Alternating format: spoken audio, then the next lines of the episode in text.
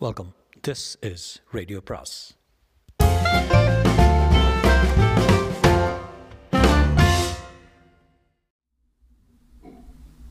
சுஜாதாவின் பேசும் பொம்மைகள் பாகம் ஏழு. எங்கே போனா? பாத்ரூம் கீத்ரூம் போயிருக்காளோ? என்று அம்மா கேட்ட குரலில் பதற்றமும் நடுக்கமும் இருந்தது. சுனில் என்னம்மா கூடவே இருந்திருக்க வேண்டாமா? அவர் மாதிரி வினோதமாக நடந்துக்கிட்டால இப்போ எங்கே போயிருப்பா? என்றான். ஜன்னல் வழியாக எட்டி பார்த்தான் இருட்டு மண்டி இருந்தது. தூரத்தில் மங்கலான தெருவிளக்கு அவர்கள் கையாலாகத்தனத்தின் பிரதிநிதி போல நின்று கொண்டிருந்தது. நடமாட்டமே இல்லை. முதல்ல வீட்டுக்குள்ளே இருக்கால பாருங்க. மாயா மாயா! வீடு முழுவதும் தேடிவிட்டார்கள். அதன் பின் மாடியில் போய் அவர்களை எழுப்பி தேடினார்கள். மொட்டை மாடி அதன் பின் அக்கம் பக்கத்தில் எழுப்பி விசாரித்தார்கள். தெருமுனையில் இருந்த பேக்கரி கடைக்காரரிடம் வெற்றிலைப்பாக்கு கடைக்காரரிடம் இப்படி அவர்கள் எல்லையை விஸ்தரித்து கொண்டே போனதில் உதயமானது மாயாவை முழுசாக காணவில்லை என்பதை. எங்கே போயிருப்பா? வேறு யாராவது ஃப்ரெண்ட்ஸ் உறவுக்காரங்க எப்படி? யாராக இருந்தாலும் இந்த வேலையில் அவள் வீட்டை விட்டு வெளியே போகிறதே இல்லை. அப்பா சுனில் எனக்கு வயத்தை கலக்கிறத. பக்கத்தில் பிள்ளையார் கோவில் பக்கம் பெரிய கிணறு இருக்கேன் அங்கே எங்கேயாவது போய் விழுந்துட்டாலோ? இன்னும் வேணா ஒரு முறை பார்த்துடலாமே. வரப்போவே கவனித்தேன் உடம்பு சரியாகவே இல்லை. ஒரு மாதிரி மலங்க பார்த்துண்டு கண்ட கண்ட பேரே அடிச்சுண்டு வளராத என்று அப்பா தட்டினாலும் அவரும் பயந்திருந்தார் என்பதை குரல் நடுக்கம் காண்பித்தது. சுனில் கூட தைரியம் இழந்திருந்தான். அவனுக்கு முதலில் தோன்றியது இன்ஸ்டிடியூட்டில் போய் பார்க்க வேண்டும் என்பதே. சாரங்கபாணி வேண்டாம் நரேந்திரநாத்திடம் கேட்கலாம். இல்லை அவருக்கு ஃபோன் செய்து கேட்கலாம். நேரிலே போகலாம் என்று குழம்பினான். அம்மா தைரியமாக இருங்க மாயாவை கண்டுபிடிக்காமல் திரும்பி வர மாட்டேன். சொல்லிவிட்டு பக்கத்து வீட்டு பையனிடம் மோட்டார் சைக்கிளை இரவல் வாங்கி கொண்டு புறப்பட்டான். சிஎம்ஆர்ஐ கதவுகள் பூட்டியிருந்தன. காவல் காவல்காரன் டைம் கிளாக் அருகே உறங்கிக் கொண்டிருக்க சுனிலுக்கு அந்த கேட்டை எவ்வி தாண்டுவது கஷ்டமாக இல்லை. மௌன காரிடாரின் பிரகாசம் அவன் அற்ப நிலையை அடிக்கோடிட்டது. அரை அறையாக அந்த வினோத இடத்து மர்மங்கள் மறைந்திருந்தன. டாக்டர் நரேந்திரநாத் சாரங்கபாணி யாரும் இல்லை. அவர்கள் அறையெல்லாம் பூட்டியிருக்க மெல்ல நடந்தான். கண்ணாடி கதவுகளும் பல பூட்டியிருந்தன. வடக்கு வாசல் வழியாக போகவும் என்ற அறிவிப்பு எழுதியிருந்தது. அங்கே இருந்த காவலாளி விழித்திருந்து பாஸ் கேட்டான். தன் காலாவதியான பாஸை காட்ட இஷ்டமின்றி கொண்டு வரலப்பா என்றான் சுனில். இந்த வழியாக யாரையும் அனு அனுப்ப முடியாருங்க. Registrar permission வேணுமில்ல? கேட்டை பாதி திறந்து வைத்திருந்தான். சுனில் நுழைய போதுமான இடைவெளி இருந்தது. அவனை தள்ளி விலக்கிவிட்டு இருட்டு பொந்தில் ஓடினான். காவலாளி விசில் அடித்தான் பல விளக்குகள் போடப்பட்டன. சுனில் சுவரோடு சுவராக நடந்தான். கம்பி போட்டு தடுத்த நடை வந்தது. அப்பால் மிக நீளமான உள்நடை அதன் கடைசி திருப்பத்தில் எதிரொலி கேட்டது. சுனில் ஒரு கதவை திறந்து மூடிக்கொண்டான். சுவரின் விளிம்பில் வெளிச்சம் தெரிந்தது. யாரோ ஒரு லைட் சுவிட்சை தட்ட சுனில் பிரமித்தான். பிறை பிறையாக இருந்தது. சக்கரம் படைத்த படுக்கை வண்டி ஒன்று கொண்டு வரப்பட்டு எத்தனை நம்புறேன் பதினெட்டு அந்த பிறை திறந்தது. கனெக்ஷன் கொடுப்பா மெதுவா. அதை அந்த பிறையிலிருந்து இழுத்து போட்டார்கள். தரையிலிருந்து பெட்டி போல் இருந்ததை எடுத்து வட்ட வடிவ வளையத்தை எடுத்து மை காட் அது மேனகா போலவே இருக்கிறது. இல்லை இல்லை மேனகா இல்லை. சுனில் மேனகாவை பலமுறை சந்தித்திருக்கிறான். பலமுறை மோட்டார் சைக்கிளின் பின் சீட்டில் ஏற்றிக்கொண்டு சுற்றி இருக்கிறான் அப்போதெல்லாம் பார்த்ததை விட இந்த வடிவம் பலவிதங்களில் வேறுபட்டாலும் முகத்தை மறுக்க முடியவில்லை. அதே முகம் அதே சின்ன சோப்பு போன்ற அதரங்கள். திறந்த வாய் மேனகாவா? இல்லை மேனகாவின் பொம்மை வார்த்த வடிவமா? இல்லை இறந்து விட்டாளா இந்த இடத்தை நான் பார்த்ததே இல்லையே கிடையாதே. இப்படி ஒரு இது என்ன பின்ன பிணவரையா? என்று சே என்ன செய்கிறார்கள் இங்கே? சுனில் தீர்மானித்து அந்த இடத்தை விட்டு நைஸாக நழுவினான் தனியாக சமாளிப்பது முட்டாள்தனம். போலீஸில் போய் சொல்ல வேண்டும். உடனே புகார் கொடுத்து அவர்களை கையோடு அழைத்து வர வேண்டும். சுனில் அந்த ஸ்தானத்தின் ஸ்தலத்தின் அடையாளங்களை கவனித்து கொண்டான். வடக்கு வாசல் நுழை வழி நுழைந்து சுவரோடு நடந்து கம்பி போட்ட காரிடார் கடந்து மூன்றாவது வாசலில் நுழைய வேண்டும். கதவை திறக்க வேண்டும். அங்கிருந்து காரிடாரின் இறுதியில் நுழைவதற்கு முதல் கதவில் திரும்பினான். சுனில் வீடு திரும்பிய போது மாயா வந்திருப்பாள் என்று எதிர்பார்த்தான். ஒருவேளை சாரங்கபாணி நாட்கள் வந்து கடத்தி கொண்டு போய்விட்டார்களா என்னப்பா கிடைச்சாளா? இல்லைம்மா இன்னும் வரலையா? இல்லை என்று பரிதாபமாக முகத்தை தலைப்பில் மூடிக்கொண்டு தலையை இடித்துக்கொண்டு அழ ஆரம்பித்தாள். சமாதானமாக இருங்கம்மா. காலையில் போலீஸ்கிட்ட புகார் கொடுக்கலாம். போலீஸா? அந்த லேபரட்டரிக்காரங்க தான் ஏதோ திருட்டுத்தனம் பண்ணியிருக்காங்க. அங்கே நடக்கிறதே எதுவும் சரியில்லை. மாயா வரமாட்டாளா? என்று ரங்கநாத் மார்பை பிடித்து கொண்டிருந்தார். அவருக்கு லேசாக ஆன்ஜைனா வலி வந்துவிட்டது. அவரை அம்மா ஆசுவாசப்படுத்தி கொண்டிருந்தால் மாடிக்கு போய் ஃபோன் பண்ணலாம் என்றால் ஸ்ட்ரைக் காரணமாக எந்த நம்பரும் கிடைக்கவில்லை. சுனில் கன்னத்தில் கை வைத்து கொண்டு வாசல் வந்து உட்கார்ந்தான். கொஞ்ச நேரத்தில் தீர்மானித்தான். இங்கே போலீஸ் ஸ்டேஷன் எங்கே எங்கே இருக்குது? காவல் நிலையத்தில் காலையில் தான் எதுவும் முடியும் என்று சொல்லிவிட்டார்கள். எஸ்ஐ வரட்டுங்க. கூட வர சொல்கிறேன் இல்லைங்க ஒரு பொண்ணை காணுங்க. இந்த ஒரு ரிப்போர்ட் எழுதி வைத்துருங்க பேர் அடையாளம் ஃபோட்டோ எல்லாம் வச்சு எத்தனை நாளை காணோம் கான்ஸ்டபிள் சார் அந்த பொண்ணை ஒரு இடத்துல பலாத்காரமாக அடைச்சி வச்சுருக்காங்கன்னு எங்களுக்கு சந்தேகம். உங்கள் உதவியோடு அங்கே போய் தேடணும். செய்யலாங்க. இந்த மாதிரி எத்தனை கேஸை பார்த்துருக்கோம். ஆனால் எல்லாம் காலையில் தான். இப்போ முடியாது. ஒரு இடத்துக்குள்ளே போய் வரணும். வா வாரண்ட்டு போக்குவரத்தெல்லாம் வேணும்ல. பதட்டப்படாதீங்க. எங்கேயாவது சினிமா கினிமா போயிட்டு ஃப்ரெண்ட்ஸ் வீட்டில் படுத்துக்கிட்டு இருக்கேன் இருந்துட்டு திரும்ப சுனிலுக்கு ஆத்திரமாகுது. எஸ்ஸே எப்போ வருவார்? காலையில் எட்டரை மணிக்கெல்லாம் வந்துடுவாருங்க அப்போ வரீங்களா? இல்லைங்க காத்திருக்கேன். அப்போ அந்த ஓரத்திலே போய் படுத்துங்க. வெளியே பெஞ்ச் போட்டிருக்குது. சுனில் காத்திருந்த போது காலை ஆறு மணி வக்கீல் நாகரத்னம் அவனை தேடிக்கொண்டு வந்தார். என்ன? அவங்க ரெண்டு பேரும் ரொம்ப மோசமாக இருக்காங்க. அவருக்கு நெஞ்சு வலி. மாயா எங்கே போனான்னு தெரியல. அவள் அப்பா கூட வந்து அந்த இடத்துக்கு போய் விசாரித்த போது காட்டினாங்க. அவங்க என்னென்னவோ எக்ஸ்பெரிமெண்ட் பண்ணியிருக்காங்க. அதன் விளைவு தான் இருக்குன்னு தோணுது. நீ எதுக்கு இங்கே காத்திருக்க? என்றார். போலீஸ் ஆஃபீஸரை கூட்டிகிட்டு போய் தேடலாம்ட்டு. அந்த இடம் ரொம்ப சிக்கலாக இருக்குதுவா எந்த காரிடார் எங்கே கொண்டு விடும்னு தெரியல. எனக்கு தெரியும் சார். நான் அந்த அங்கே வேலை பார்த்தவன் தானே. போலீஸ் அதிகாரியிடம் புகார் எழுதி கொடுத்ததில் அவர் துடிப்புள்ள இளைஞர். அந்த இடத்த பற்றி எங்களுக்கு அரசல் புரசல்லாம் காதில் விழுந்துங்க போயிடலாம். போய் போயிடலாம். பார்த்துடலாம் என்றார். கவலைப்படாதீங்க. அவங்க அங்கே இருந்தால் மீட்டு கொடுத்துட்றேன். என்றார். நேற்று சாயங்காலம் தாங்க அவளை அழைச்சிட்டு போக வந்தேங்க. ராத்திரி காணாமல் போயிட்டா தலையில் சின்னதாக ஒரு பிளாஸ்டரி. ஜீப்பில் இருங்க. ஜீப்பில் உட்காந்ததும் யாரை பார்க்கணுங்கிறீங்க? டாக்டர் சாரங்கபாணின்னு ஒருத்தர் அங்கே டைரக்டராக இருக்கார். சாரங்கபாணி ரொம்ப சுமூகமாக போலீஸ் அதிகாரி வரவேற்றார். வாங்க இன்ஸ்பெக்டர் என்ன விஷயம்? மாயாங்கிற பொண்ணு இங்கே வேலை செய்கிறா இல்லை? நேத்திக்கு தான் இவர் தான் அழைச்சிட்டு போனாருங்க. அவளை ராத்திரியிலேருந்து காணாமமே. அப்படியா இங்கே வரலையே? தேட விரும்புகிறோம் தாராளமா இந்த இடம் ரொம்ப பெரிய இடம். எங்கே தேடணும்னு சொன்னால் என்றார் புன்னகைத்து. எனக்கு தெரியும் என் கூட வாங்க காட்டுறேன். நார்த் கேட் பக்கம் வந்து அந்த கம்பி போட்ட காரிடாரில் நடந்து மூன்றாவது கதவை திறந்து நீண்ட வழியில் மீண்டும் நடந்து அதன் முடிவில் உள்ள முதல் கதவை திறந்தபோது அறை காலியாக இருந்தது. இங்கே தாங்க கண்ணாடி தடுப்பெல்லாம் போட்டு பெருசாக ஒரு மார்க் மாதிரி இருந்தது அரை அறையா. என்ன உளறீங்க? இது எங்கள் கான்ஃபரன்ஸ் ரூமே இன்னும் ஃபர்னிஷ் பண்ணல. சுனில் மௌனமாக சுற்றிலும் பார்த்தான். சாரங்கபாணி வேற எங்கேயா தேடணுமே? என்றார் மிதப்பாக. இன்ஸ்பெக்டர் சுனிலை பார்த்து எதுக்கும் ஒரு கம்ப்ளைண்ட் கொடுத்துருக்கனால எல்லா அறையும் ஒரு முறை காட்டிடுங்க. இந்த ஆஸ்பத்திரி பிளான் இருக்குதுங்களா? ஆஸ்பத்திரி இல்லைங்க. இது ஆராய்ச்சி கேந்திரம். ஏதோ ஒன்று பிளான் வேணும். தர சொல்கிறேன் எல்லா அறைகளையும் தேடி பார்த்து அந்த இடத்தை கண்டுபிடிக்க முடியவில்லை. சுனில் களைத்து நாகரத்தினத்திடம் வக்கீல் சார் இவங்க எமகாதக பசங்க. எப்படியோ எதையோ மாற்றிட்டாங்க இதை போலீஸால் கண்டுபிடிக்க முடியாதுப்பா. எனக்கு என்னவோ ஒரே வழி தான் தெரிஞ்சது மத்தியானம் கோர்ட்டுக்கு வா. கணேஷ் வசந்த்னு எனக்கு தெரிஞ்சவங்க ரெண்டு பேர் இருக்காங்க. அவங்கள போய் அணுகலாம். சுனில் தம்புச்செட்டி தெருவில் விசாரித்ததில் அதோ மாருதிக்காரனுக்கு பாருங்க. அந்த இடம்தான் என்ற அடையாளம் கிடைத்தது. தெருவுடன் ஒட்டிக்கொண்டு உறவாடுவது போல இருந்த அந்த பிரபல விலாச வீடு ஆரவாரம் இல்லாமல் ஆர். கணேஷ் ஜே. வசந்த் என்று போர்டு போட்டிருக்க மணிப்பொத்தானை அழுத்த தேவையின்றி கதவு திறந்துதான் இருந்தது. இருந்தும் கதவை பின் விரலால் தட்டினார் வசந்த் நிமிர்ந்து பார்த்து ஹே மிஸ்டர் மூர்த்தி உங்களை பத்து மணிக்கு வர சொன்னோம் இப்போ பத்து மணி இல்லையா? என்றான்.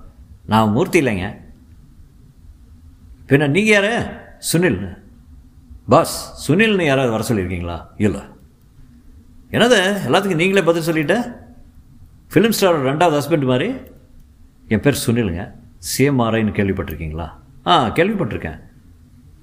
லுக் மிஸ்டர் சுனில் வேறு இன் ஹரி எங்கால ஒருத்தரை தூக்கில் போட போகிறாங்க எனக்கு என் கேஸை சொல்ல சரியாக மூணு நிமிஷம் ஆகுங்க. மூணு நிமிஷம் இருக்குமா உங்களுக்கு? கணேஷ் அதற்குள் குளித்து விட்டு புதிய சட்டையின் பட்டன்களை பூர்த்தி செய்து கொண்டு வந்தான். கஃப்லிங்க் எங்கே வச்ச வசந்த்? பார்த்தீங்களா என் பழப்ப? என்று தங்க பித்தான்களை எடுத்து கொடுத்து விட்டு பாஸ் இவர் புதுசாக கேஸ் சொல்கிறாரு பேர் சுனிலாம் ஓ எஸ். வக்கீல் மாமன் இது சொல்கிறாரு அதை இன்றைக்கி என்கிட்ட சொல்லுங்கள் சாரை விட்டுட்டா இருந்தேன். போய் சொல்லி உட்காருங்க. சிகரெட் பிடிப்பீங்க போல? பையில் வில்ஸ் இருக்கு. கையில் கரை. சுனில் உட்கார்ந்தான் உங்களுக்கு சிஎம்ஆர்ங்கிற இடத்த பற்றி சொல்லணும். தெரியும் தெரியும். டாக்டர் சாரங்கவாணி நரேந்திரநாத்னு ரெண்டு பேர். பிரசித்தி பெற்றவங்க. மூளை நினைவு செயற்கை அறிவு இதெல்லாம் பற்றி ஆராய்ச்சி செய்கிறாங்க உலக புகழ். வசந்த் உனக்கு எப்படி அதெல்லாம் தெரியும்? இதெல்லாம் அங்கங்கே சைடில் தெரிஞ்சு வச்சுக்கிறது தான் எங்கள் பரம்பரை வழக்கம். அங்கே மாயாங்கிற ஒரு பொண்ணு வேலை பார்த்துட்டு இருந்ததுங்க. இன்ட்ரெஸ்டிங் நான் கல்யாணம் பண்ணிக்க போகிற பொண்ணு. நாட் இன்ட்ரெஸ்டிங் கணேஷ் வக்கீல் சொன்னார். அந்த பொண்ணு காணோம். ஆமாம் சார் திடீர்னு காணோம். அவங்க ஏதோ ஆராய்ச்சி செய்து ஏதோ விபரீதம் ஆகிட்டுருக்கு என்ன ஆராய்ச்சி? டவுன்லோடிங்னு என்னமோ செய்துட்டு இருந்தாங்க.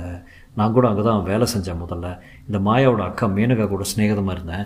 அவள் அமெரிக்கா போய் விட அவள் தங்கை அவள் இடத்துல நியமித்தாங்க எனக்கு அமெரிக்காவில் இடம் கிடச்சி மிஸ்டர் சுனில் உங்கள் பேச்சு ராமஜென்ம பூதிரி மாதிரி குழப்புது. கொஞ்சம் விவரமாக பதற்றப்படாமல் சொன்னீங்கன்னா இந்த மாதிரி அற்பங்களுக்கு புரியும் கணேஷ் கோப்பையில் சுனிலுக்கும் வசந்துக்கும் கொடுத்து விட்டு தன் பீங்கானை சிப்பினான் மிஸ்டர் சுனில். ரங்க ரங்கநாத்ங்கிறது யார் மாயா மேனகாவோட அப்பா அவர் வரலையா? அவர் ஹார்ட் கண்டிஷனு ஏற்கனவே அட்டாக்கு தட் சீரியஸ் ஓகே ஏதோ அவன் மேலே சர்ஜரி பண்ணியிருக்காங்க சார் இந்த சார் பிஸ்னஸ் எல்லாம் வேண்டாம். வசந்த்னு கூப்பிடுங்க அவனை.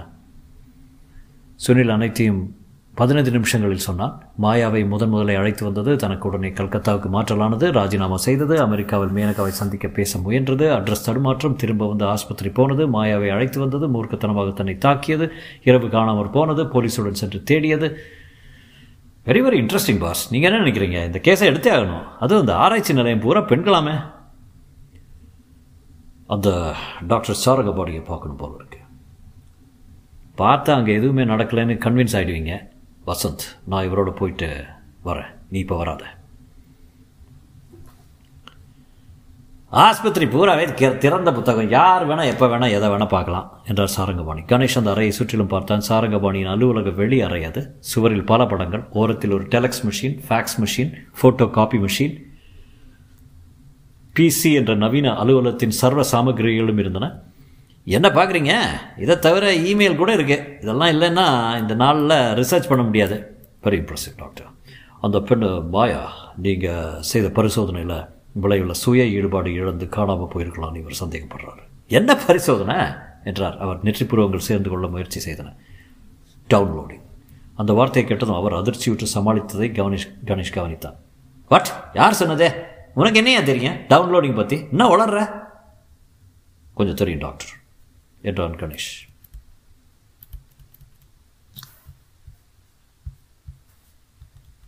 என்ன? கானகி மெல்லன் பல் பல்கலைக்கழகத்தில் ஹான்ஸ் மொராவெக்னு ஒரு ஆர் ஆராய்ச்சியாளர் அட்டானமஸ் மொபைல் ரோபோட் லாபர லேபார்ட்டரியில் ஒரு பரிசோதனை செய்கிறாங்க அப்புறம் ஸ்டான்ஃபர்ட் எஸ்ஐஆரில் அப்புறம் இங்கே உலகத்திலே மூணு இடங்களில் மட்டும்தான் இந்த பரிசோதனை நடக்குது. சாரங்கபாணி சற்றே ஆச்சரியத்துடன் ஒரு வக்கீலுக்கு நிறைய தான் படிச்சிருக்கீங்க? நிறைய படித்தவனும் டாக்டர். எங்கே படித்ததா டுமாரோ மேக்கர்ஸ்னு ஒரு புத்தகத்தில். அதுவா? கொஞ்சம் ரீல் விட்டுருக்கான். டாக்டர் மாயா. மாயா அதான் சொன்னேனே அந்த அந்த பெண்ணை எங்களை விட்டு ரிசைன் பண்ணி போயாச்சு. சாரி அவ்வளோதான் எங்களுக்கு தெரியும். இந்த ஆள் போலீஸை கூட்டி வந்து துப்புரவாக தேடியாச்சு. டாக்டர் நீங்கள் எதையும் மறைக்கல தானே? அப்படி மறைச்சு ஒரு பெண்ணின் உயிருக்கு ஆபத்து விளைவிக்கல தானே? அப்படி எதுவும் இல்லை. நாங்கள்லாம் விஞ்ஞானிகள். எதையும் மறைக்க மாட்டோம். அரசியல்வாதிகளும் வக்கீல்களும் தான். அப்போது அறையில் இருந்து ஒரு பெண் வந்து டாக்டர் கலிஃபோர்னியா கால் என்றாள். எக்ஸ்கியூஸ் மீ என்று டாக்டர் சாரங்கபாணி உள்ளே செல்ல அந்த பெண்ணும் உள்ளே சென்றால் கணேஷ் சுனிலை பார்த்தான் எல்லாம் போயிங்க. இங்கே எங்கேயோ இங்கே எங்கேயோ மறைச்சி வச்சுருக்காங்க. அந்த இடத்த நான் பார்த்தேன் கணேஷ். ஆனால் எங்கேன்னு சொல்ல தெரியல. எல்லா அறை வாசலும் ஒரே மாதிரி இருக்குது கவனிச்சிங்களா? எல்லா பெண்களும் பொம்மை போல இயங்குறாங்க. அதையும் கவனித்தேன் அப்போது டெலக்ஸ் இயந்திரம் இயங்க ஆரம்பித்தது. கணேஷ் அது தந்த செய்தியை கவனித்தான். யோசித்தான். சரக்கென்று டெலக்ஸ் இயந்திரத்தின் அந்த காகிதத்தை கிழித்து பாய்க்குள் போட்டுக்கொண்டான். வாங்க போகலாம் கணேஷ் அலுவலகத்துக்கு திரும்பும்போது வழியில் மாயாவுடைய அப்பா அம்மாவை பார்த்துடுறேன்.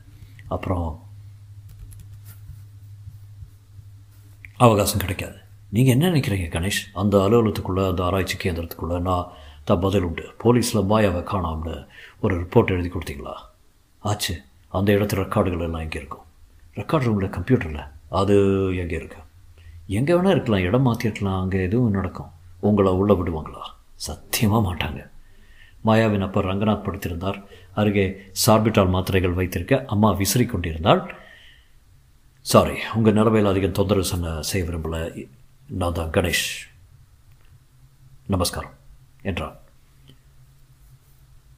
எப்படியாவது எப்படியாவது மாயாவை என்றான் மேற்கொண்டு பேச முடியவில்லை. ரகுநாத் சிரமப்படாதீங்க. நீங்கள் ரெஸ்ட் எடுத்துக்கோங்க. ஏமா உங்ககிட்ட சில விஷயங்கள் கேட்கணும். பா என்றார் ரங்கநாத் அம்மா தலைப்பால் கையை துடைத்து கொண்டு வெளியே கணேஷுடன் ஹாலுக்கு வந்தான் என்னப்பா? உங்கள் மூத்த பொண்ணு மேனகா ஃபோட்டோ இருக்குமா? இருக்கே. அவள் அமெரிக்காவிலேருந்து அனுப்பின கடிதாசி ஃபோட்டோ எல்லாம் இருக்குது மாயா ஃபோட்டோ என்கிட்ட இருக்குது சார் என்றான் சுனில். என்னமோ உன்னை மனை மலை போல நம்புகிறேன்ப்பா எப்படியாவது என் சின்ன பொண்ணை கண்டுபிடிச்சு மேனக்கா வார வாரம் ஃபோன் பண்ணுறாங்களா ஆமாம் போன ஞாய ஞாயிற்றுக்கிழமை கூட நீங்கள் எப்போது அவங்களுக்கு ஃபோன் பண்ணியிருக்கீங்களா இல்லை ரொம்ப காசாகுமே. பாரு இந்த ஃபோட்டோ எல்லாம் கணேஷ் அவற்றை புரட்டி பார்த்தான். தெலுங்கில் பேசாப்பா. எதுக்கு திடீர்னு தெலுங்கில் பேசணும்? யார்? மாயா தான் தெலுங்குலையா? ஆமாம் நான் கூட கவனித்தேன் மிஸ்டர் கணேஷ். உங்கள் பொண்ணுக்கு முன்னால் தெலுங்கு தெரியுமா? தெரியாதுப்பா அவள் எங்கே எதுக்கு எங்கே தெலுங்கு படித்தா கணேஷ் திரும்ப மாருதியை கிளம்புவன். ஏனோ சூழல் இந்த கேஸ் எனக்கு பிடிச்சிருக்கு. பெரிய சவாலாக இருக்குது நீங்கள் பார்க்காத சவாலா சார். டாக்டர் நரேந்திரநாத் எப்படி? சாரங்கவாணிக்கு விரோதி. அவரையும் பார்க்கணும். நாளைக்கு வரீங்களா? அவனை மவுண்ட் ரோடில் உதறிவிட்டு திரும்ப அலுவலகம் சென்றபோது வசந்த் தலைவாரி கொண்டிருந்தான். என்னது? இந்த மாதத்துக்கு எங்கே போகிற நீ? ரெண்டு தடவை தலைவ தலைவாரிக்கிற? பஸ் இப்போல்லாம் நான் ஆர்ட்ஸ் மூவி நான் பார்க்குறேன் ஒரு ஸ்வீடிஷ் படம். சப்டைட்டில்ஸ் இல்லாமல் பிளாக் அண்ட் ஒயிட்டில் புதுசாக யாராவது கேர்ள் ஃப்ரெண்டாடா ஆமாம் எப்படி கண்டுபிடிச்சிங்க? வசந்த் எனக்கு நீ சினிமா போக முடியாது. கெடுத்தீங்களா? என்ன விஷயம்? சிஎம்ஆர்ஐ போகணும். நீங்கள் தான் போயிட்டு வந்தீங்களே? இப்போது நீ போகணும். ஓம்புற அதுக்கு முன்னால். அதுக்கு முன்னால்? டவுன்லோடிங் பற்றி கொஞ்சம் படிச்சுக்கோ. எதுக்கு? நீ எங்கே போகிறது டாக்டர் செபாஸ்டியன் ராஜ்ங்கிற பேரில். இந்த டெலக்ஸை பாரு. வசந்த் திடுக்கிட்டு பாஸ் ஆள்மாறாட்டம் செய்யணுமா? என்றான். கணேஷ் வேறு வழி இருக்கிறதா சொல்ல. ஒரு நாள் கச்சிதமாக அந்த ஆஸ்பத்திரியில் ஆராய்ச்சி சாலையில் பற்றி அத்தனை விவரங்களும் தெரிஞ்சுக்கலாம். டாக்டர் செபாஸ்டியன் ராஜ் ம். வசந்த் அந்த டெலக்ஸ் செய்தியின் வாசகங்களை பார்த்தான். ஃப்ளைட் கேன்சல் ஆகிடுத்து வரலன்னு சொல்லியிருக்காரு. அதை விட அடுத்த வாரம் வரதா சொல்லி ஏற்பாட்டுக்கு அடையாளத்தோட ஆள் அனுப்பும்படி கேட்டிருக்காரு. அதனால் அதனால் இவங்களும் யாரும் அவரை எதிர்பார்க் பார்த்ததில்லை அவரை பார்த்ததில்லைன்னு யூகம். ப்ரில்லியண்ட் அதனால் வசந்த் நீ டாக்டர் செபாஸ்டின் ராஜா அங்கே போகிற பாஸ் எனக்கு சப்ஜெக்ட் தெரியாத. ஏதாவது எக்கச்சக்கமாக கேட்டு மாட்டிக்கிட்டா? சமாளி. இந்த காலத்தில் சப்ஜெக்ட் தெரியாமல் ஜாலி அடிக்கிறது சுலபம் வசந்த். இல்லை பாஸ் இவங்க டாக்டர் நரேந்திரநாத் சாரகபாணி விற்பனர்கள் இன்டர்நேஷ்னல் எக்ஸ்பர்ட்டுங்க அவங்ககிட்ட ஏடாகூடமாக ஏதாவது கேட்டுட்டு கண்டுபிடிச்சிச்சுன்னா எடுத்துடுவானுங்க கணேஷ் அதுக்குத்தான் இதை படி என்று கூறிய ஒரு புத்தகத்தை வசந்திடம் தர அவன் அதை புரட்டி டுமாரோ மேக்கர்ஸை இதை வேறு படித்தானுமா உங்ககிட்ட அசிஸ்டண்ட்டாக இருக்கிறதுக்கு என்னெல்லாம் பாடு? பொய் பேச்சு பொய் வேஷம் பொய் ஞானம். பாஸ் பொய்னப்புறம் ஞாபகம் வருது. அன்றைக்கி நம்ம சசிதரன் கிட்ட பொய்மையும் வாய்மையும் இடத்து என்று திருவள்ளுவர் சொல்லியிருக்காருன்னு மேற்கோள் காட்டினா அந்த ஆளை அழைச்சிட்டு வாங்க உதைக்கிறாங்கிறான். யார்? திருவள்ளுவர். சிரிப்பு வர்ற. ஒரு நான்வெஜ் சொல்லட்டுமா? அப்போ வேண்டாம் ஆல் அவுட் வசந்த் அந்த புத்தகத்தை புரட்டி கொண்டே வெளியே சென்றான். ஒரு மணி நேரம் கழித்து பின் உற்சாகத்துடன் உள்ளே நுழைந்தான். பாஸ் இது ரொம்ப சுவாரஸ்யம். என்னவெல்லாமோ பரிசோதனை பற்றி போட்டிருக்கான்? டவுன்லோடிங்னு ஒரு சாப்டரில் படிச்சியா? படித்தேன் பாஸ். நான் ஆடுறேன். I sway though you have not lost consciousness or even your train of thought your mind some would say soul has been remove from the brain and transfer to machine boss இதெல்லாம் சாத்தியமா? எல்லாமே விளிம்பில் நடக்கிற பரிசோதனை தான் வசத். இந்த பெண் மாயா இவ மறைஞ்சு போனதில் முக்கியமான விஷயம் என்னங்கிற. ஆஸ்பத்திரியும் திரும்ப வந்த பிறகு காணாமல் போகிறதா இல்லை தெலுங்கு பேசுனது. எதுக்காக திடீர்னு ஒரு பெண் தெலுங்கு பேசணும் பூர்வ ஜென்மம் ம் டாக்டர் சாரங்கபாணியின் தாய் பாஷை? இருக்கலாம். எல்லா கேள்விகளுக்கும் இந்த செபாஸ்டின் ராஜின் பதில் விரைவில். Hello, doctor. You look very young. Vasanth. Ya they always say that என்று டாக்டர் சாரங்கபாணியின் கையை குலுக்கினான். சாரி டாக்டர் எந்த ஃப்ளைட்டில் வர்றீங்கன்னு எனக்கு தெரியாதுல்ல விமான நிலையத்துக்கு கார் அனுப்பல நோ ப்ராப்ளம் என்றான் வசந்த். காஃபி சாப்பிட்றீங்களா? எனக்கு அவகாசம் இல்லை. உடனே ஒரு கான்ஃபரன்ஸ் டெல்லியில் ஒரு நாள் உங்கள் விசிட் முடிஞ்சதுனால நல்லது. ஒரு நாளில் ஒரு வாரம் தங்க போகிறதெல்லாம் சொல்லி டெலக்ஸ் அனுப்பியிருந்தீங்க? ட்ரூ ட்ரூ இப்போது மனம் மாறிட்டேன். சரி என்ன பார்க்க விரும்புகிறீங்க? என்ன காட்ட விரும்புகிறீங்க என்றான் அவன் கண்களாலேயே அது நீங்கள் என்ன பார்க்க விரும்புகிறீங்க என்பதை பொறுத்தது என்றார் சாரங்கமணி சிரிப்பு தனியாமல் இந்த வார்த்தை பந்தலை புறக்கணித்து விட்டு உங்கள் டவுன்லோடிங் பரிசோதனைகளை எங்களுக்கு காட்டுங்களேன். காட்டுறேன். ஆனால் எல்லாம் ரகசியம். நோபல் ப்ரைஸ் கிடைக்கக்கூடிய அத்தனை முக்கியமான பரிசோதனை இது. நான் யாரடியும் சொல்ல மாட்டேன். வாருங்க போகலாம் இருவரும் மௌனமாக காரிடாரில் நடக்க வசந்துக்கு அந்த வெள்ளை கோட்டு பொருந்தினாலும் சட்டை சற்று இருக்கியது கால் ஷூ கடித்தது. காரிடாரின் முடிவில் அந்த அந்த கதவரையில் திறந்திருந்த வழியில் நுழைந்தார்கள். வசந்த் சுற்றிலும் பார்த்து கொண்டே நடந்தான். டாக்டர் ராஜ் நீங்கள் ஃபோட்டோவில் போலவே தோற்றமளிக்கலையே என்ற சாரங்கபாணி. ஃபோட்டோக்கள் ஏமாற்றம் என்றான் வசந்த். அவசரமாக பேச்சின் திசையை மாற்ற வேண்டியிருந்தது. இங்கே ஃபேஸ் டரே ரேடியோ என்சஃபலோகிராஃபி வசதி இருக்குதா என்றான் அந்த புத்தகத்தில் படித்திருந்தான். இல்லை இல்லை இல்லை மேக்னெட்டிக் ரெசரன்ஸ் ஹோலோகிராஃபி மட்டும்தான் இங்கே லேட்டஸ்ட்டு. டாக்டர் சாரங்கபாணி உற்சாகப்பட்டு உங்களை போன்ற அத்தாரிட்டிகளிடம் எங்கள் பரிசோதனை முழு விவரங்களையும் காட்டுறதுல எனக்கு தயக்கமே இல்லை. பாமர ஜனங்கள் இவற்றை அபாயகமான விளையாட்டுன்னு சொல்லலாம். ஆனால் விஞ்ஞான முன்னேற்றம் எதுவும் செய்யலாம் இல்லையா? அவசியம் அவசியம் என்றான் வசந்த். அந்த அறையின் பிறை பிறையாக இருந்தது. வயிற்றை கலக்கியது வசந்துக்கு எதில் எட்டாம் நம்பர் பிறையை திறக்க சொன்னார் டாக்டர் சாரங்கபாணி. டாக்டர் ராஜ் இது ஒரு வினோதமான கேஸ். இந்த பொண்ணு பேர் மேனகா. இவளிடம் ஒரு இம்ப்ளான்ட் முயற்சி செய்யும்போது ஒரு தப்பு நிகழ்ந்து பரிசோதனை அறகுறையாக நின்றுச்சு. பாதி மூளை நினைவுகளை கம்ப்யூட்டருக்கு மாற்றி விட்டோம் குரல் சில நினைவுகள். உடலை? பாதி உயிர் இருக்கிறது. மூளையின் பகுதி சித சேதமடைந்து விட்டதில் வெளி இணைப்புகளில் மூலம் மின் துடிப்புகள் கொடுத்தால் பேசுகிறார். இவள் மூலம் ஒன் வே டிரான்ஸ்ஃபர் நிரூபித்து விட்டோம். டூ வே என்றான் விசந்த். ஒன் வேக்கு அடுத்தது அதுதான் இருக்க வேண்டும் என்று. அதுவும் நிரூபிக்க விட்டுவிது ஏறத்தாழ. இவள் தங்கை மாயா அருமையான பிரஜை.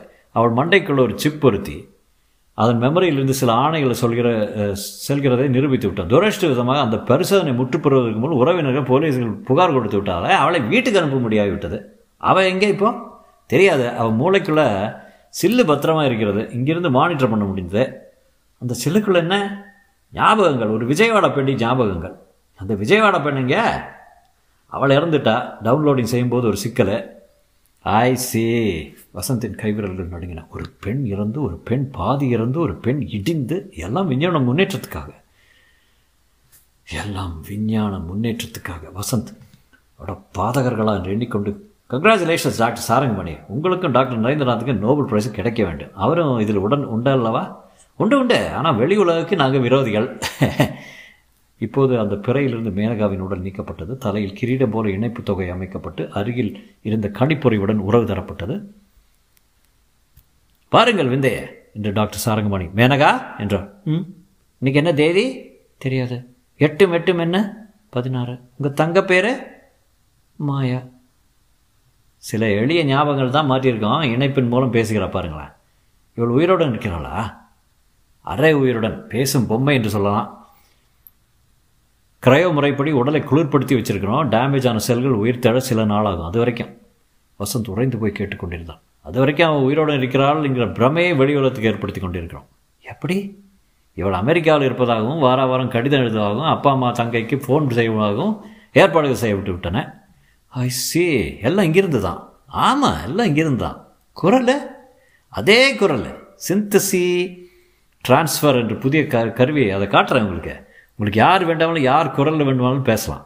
அதாவது டாக்டர் ராஜ் நீங்கள் லதா மங்கேஷ்வரன் குரலில் பேச விரும்பினால் அது கூட இந்த கருவியில் சாத்தியம். அதன் மூலம் தான் ஃபோன் செய்கிறோம் கிரேட் என்றார் வசந்த். இந்த பெண்ணை கொஞ்சம் உடை உடுத்தி மூடி வச்சா நல்லாயிருக்கும் பேச்சை கவனிக்க முடியறதில்ல. நம் போன்றவர் செக்ஸுக்கு அப்பாற்பட்டவர்கள் அல்லவா? டாக்டர் ராஜ் மற்ற இடங்களை பார்க்கலாமா? வசந்த் அந்த இடத்தை விட்டு நகர்ந்து கேத் லேபுக்கு வந்த அதே சமயம் டாக்டர் நரேந்திரநாத்தின் மேசை அருகில் வைத்திருந்த ஃபேக்ஸ் மிஷின் உயிர் பெற்று இயங்கியது. டாக்டர் செபாஸ்டியன் ராஜ் இப்போது முதன்கிழமை காலை பம்பாய் ஃப்ளைட்டில் வந்து சேர்கிறார். விமான நிலையத்துக்கு அடையாள அட்டையுடன் ஆள் அனுப்பவும். அந்த செய்தியை படித்த கோம்ஸ் செபாஸ்டியன் ராஜ் புதன்கிழமை வர்றாரா?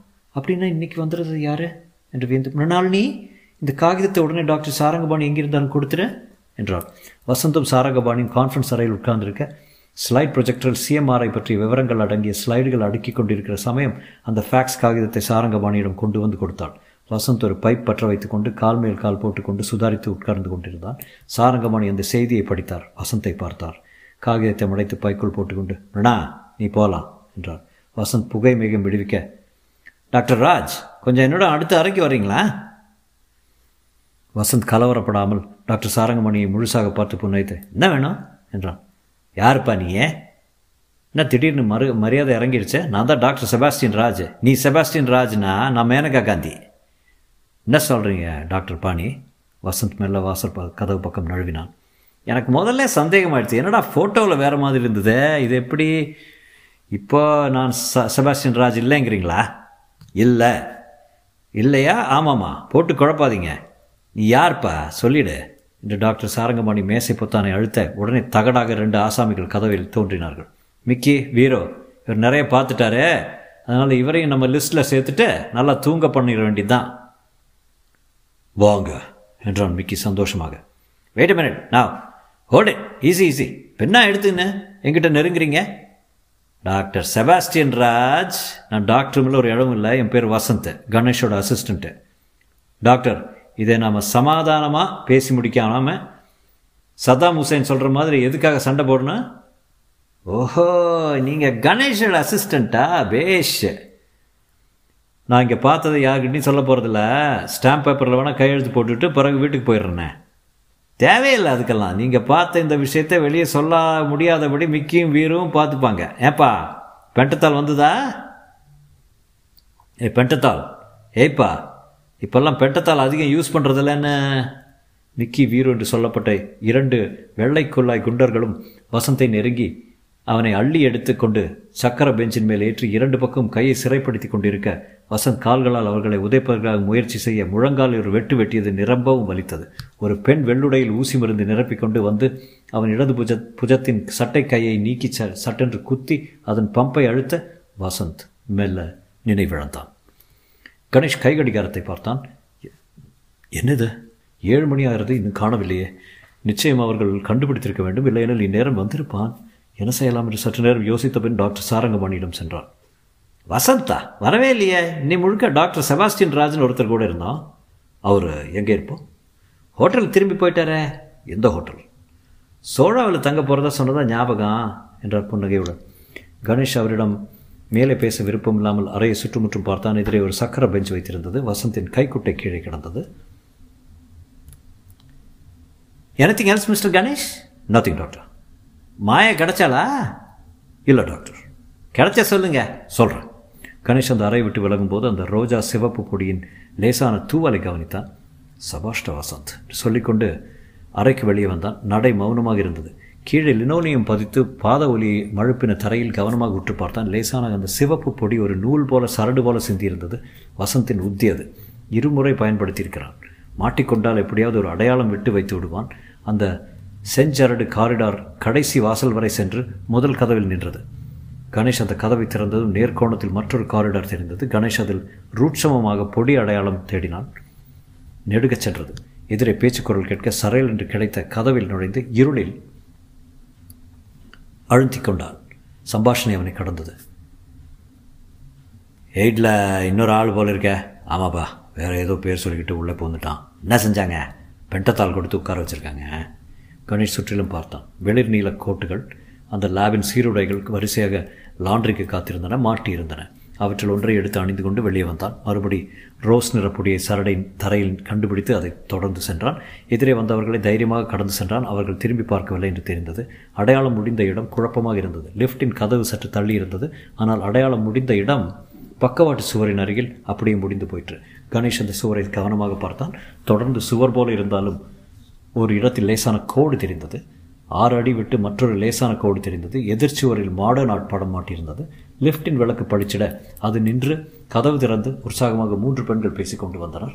லிஃப்ட் வாய் திறந்து காத்திருக்க அந்த பெண்களில் ஒருத்தி கணேஷை திரும்பி பார்க்க கணேஷ் சட்டென்று லிஃப்டில் நுழைய கதவு மூடிக்கொண்டது. பட்டனை அழுத்த காத்திருந்த கணேஷ் பத்து வரை எண்ணிவிட்டு டிஓ என்ற பட்டனை அழுத்தினான். கதவு திறந்தது. அந்த பெண்கள் போய்விட்டார்கள். கணேஷ் மறுபடி அந்த அடையாளம் சட்டென்று நின்ற இடத்துக்கு வந்தான். யோசித்தான். எதிரே இந்த படத்தை விலக்கி பார்த்தான் மறைமுகமாக ஏதாவது சுவிட்ச் இருக்குமா என்று. இல்லை இந்த பக்கம் திரும்பி பார்த்தான். அந்த இடம் இப்போது சுவரில் பிளவு ஏற்பட்டது போல பிளந்து திறந்திருந்தது. கணேஷ் உடனே தீர்மானித்து உள்ளே நுழைந்து விட்டான். எதிர்ப்படத்தை நகர்த்தினாலே போதும் போல இருந்தது என்று புரிந்து விட்டான். சட்டென்று கதவு மூடிக்கொண்டது. ஃபோட்டோ சென்சர் ஏதாவது இருக்க வேண்டும். கணேஷ் இப்போது அந்த நீண்ட அறையையும் பிறைகளையும் பார்த்தான். மந்த ஸ்நாயில் ஒரு விர் கேட்டுக்கொண்டிருக்க மூக்கில் கெமிக்கல் அமோனியா போன்ற வாசனையும் தாக்கியது. கணேஷ் அந்த வினோத பிரதேசத்தை அணுகினான். பிறைகள் எல்லாம் ஏதோ மூடிகள் போல சுவரோடு சுவராக இருந்தன. ஒவ்வொன்றிலும் பெயர் எழுதியிருந்தது. அவற்றை மெல்ல மெல்ல பார்க்கும் முன் வசந்தின் பொடி அடையாளத்தை தேடி அதை கண்டுபிடித்தான். அறையின் கடைசி பிறை வரை சென்றது. கணேஷ் பதற்றத்துடன் நடக்க அந்த பிறைக்குள் வசந்த் இருப்பதை பார்த்தான். நீண்ட குறுகலான இடத்தில் வசந்த் அண்டர்வேர் மட்டும் அணிந்து கொண்டிருப்பதை கவனித்து ஐயோ! என்றான். என்ன வேணும் டாக்டர்? திடுக்கிட்டு திரும்ப ஒரு சிப்பந்தி அவனுக்கு அருகே நின்று கொண்டிருப்பதை கவனித்து சுதாரித்து கொண்டு இந்த பேஷண்ட்டை வெளியே கொண்டு வரணும்ப்பா நான் சேரேன் டாக்டர். அந்த பிறையின் கண்ணாடி மூடியை திருகி திறந்து உள்ளே மிக குளிர்ந்த இரும்பு படுக்கையில் படுத்திருந்த வசந்தின் ஸ்ட்ரெச்சரை வெளியே இழுத்து ஒரு சக்கரவண்டி கொண்டு வந்து அதற்கு மாற்றினான். காலையில் தான் கொண்டு வந்தாங்க. மயக்கமாப்பா? ஆமாங்க பெண்டத்தால் கொடுத்து வச்சுருக்கேன். சாரங்கவாணி குரூப் தான் தந்தாங்க. இந்த ஆளை ரிவைவ் பண்ணுப்பா கம்ப்யூட்டரில் மாட்டி கேள்வி கேட்குறக்கா ஆமாப்பா. உனக்கு தெரியுமா? மான மீன் ஒன்று தருவாங்க. பத்து சிசி கொண்டாடட்டுமா? கொண்டு வாப்பா. அவன் கண்ணாடி அலமாரிக்கு சென்று ஒரு டிஸ்போசபிள் சிரிஞ்சை உரித்து மருந்து ஏற்றி கொண்டு வந்தான். நீயே குத்திட. நல்லா குத்துவியே. என்னை பற்றி சாரங்கமானிக்கிட்ட சொன்னால் சரியே என்று புன்னகைத்து வசந்தின் புஜத்தில் அந்த ஊசி மருந்தை செலுத்தி மூணு நிமிஷம் ஆகுங்க என்றான். சரி நீ போப்பா நான் பார்த்துக்குறேன் வண்டி தள்ளுறதுக்கு ஆள்? வருவாங்க சொல்லியிருக்கேன். டாக்டர் நீங்கள் லாபுக்கு புதுசா? ஆமாப்பா. அதானே பார்த்தேன். நீங்கள் போங்க. ரிவைவ் வர வரைக்கும் இருக்கேனே என்றான். கணேஷ் சட்டென்று தீர்மானித்தேன். இங்கே உன் பேர் என்ன? சரவணமுத்துங்க கையில் என்ன? ஸ்க்ரூ டிரைவருங்க நான் இங்கே மெக்கானிக் தான். எல்லா வேலையும் செய்வேன். பையில் என்ன? ஹேமர் ஸ்பானர்லாம் இருக்குங்க. பெருசாக ஒன்று எடு. எதுக்குங்க? இதுக்கு தான் என்று மண்டையில் ஒரு அடி அடித்தான். அவன் அப்படியே துணி பெட்ஷீட் போல துவண்டு விழுந்தான். அவனை இரு கக்கத்திலும் தாங்கி இழுத்து அருகில் உள்ள அறைக்கதவை திறந்து திணித்தான். இன்னும் அரை மணிக்கு விழிக்க மாட்டான் என்று வசந்தின் அருகே வந்தான். வசந்த் அப்போது லேசாக விழித்திருந்தான். வசந்த் வசந்த்! அவன் கன்னத்தில் தட்ட எழுந்திருந்தான். பாஸ் பாஸ் வந்துட்டீங்களா? வந்துட்டேன். பொடி? ஆமாம் நல்ல குழு. என்னாச்சு? நீ தான் சொல்லணும். மயக்க மருந்து கொடுத்துருக்காங்க போல. செபாஸ்டின் ராஜலன் கண்டுபிடிச்சிட்டாங்களா? ஆமாம் பாஸ். போட தந்தி. இப்போ என்ன? என்ன இடம்? என்னவோ மாச்சடி போல் இருக்கு. இங்கே தான் வந்திருக்கேன் பாஸ் மத்தியானம் மேனகாவை வெளியெடுத்தாங்க. என்னது? ஆமாம் பாஸ் மேனகா மாதிரி ஒரு உருவான நிஜ உடலா? அதில் ஏதோ பிறையிலிருந்து வெளியே உரு உருவினாங்க. வசந்த் இறங்கி பேண்ட் ஷர்ட்டெல்லாம் உருவிட்டாங்க படுவாய் பசங்க. இப்படியே இரு. கணேஷ் இந்த பிறைகளை ஒவ்வொன்றாக எட்டி பார்த்தான். எல்லாம் காலியாக இருக்குது. எட்டாம் எட்டாம் எண்ணுக்கு வந்தபோது மேனகா ரங்கநாத் என்று எழுதியிருந்தது. பாஸ் இதுதான். உள்ளே எட்டி பார்த்தார்கள். மேனகா நீல வெளிச்சத்தில் தூயில் புரிந்து கொண்டிருக்க என்ன பண்ணலாம்? என்றான். திறந்து இது பொம்மையாக உடலான்னு பார்த்துடலாமே. வசந்த் அந்த லீவரை இயக்க டாக்டர் சாரங்கபாணியின் அறையில் அலாரம் ஒழித்தது தொடரும்.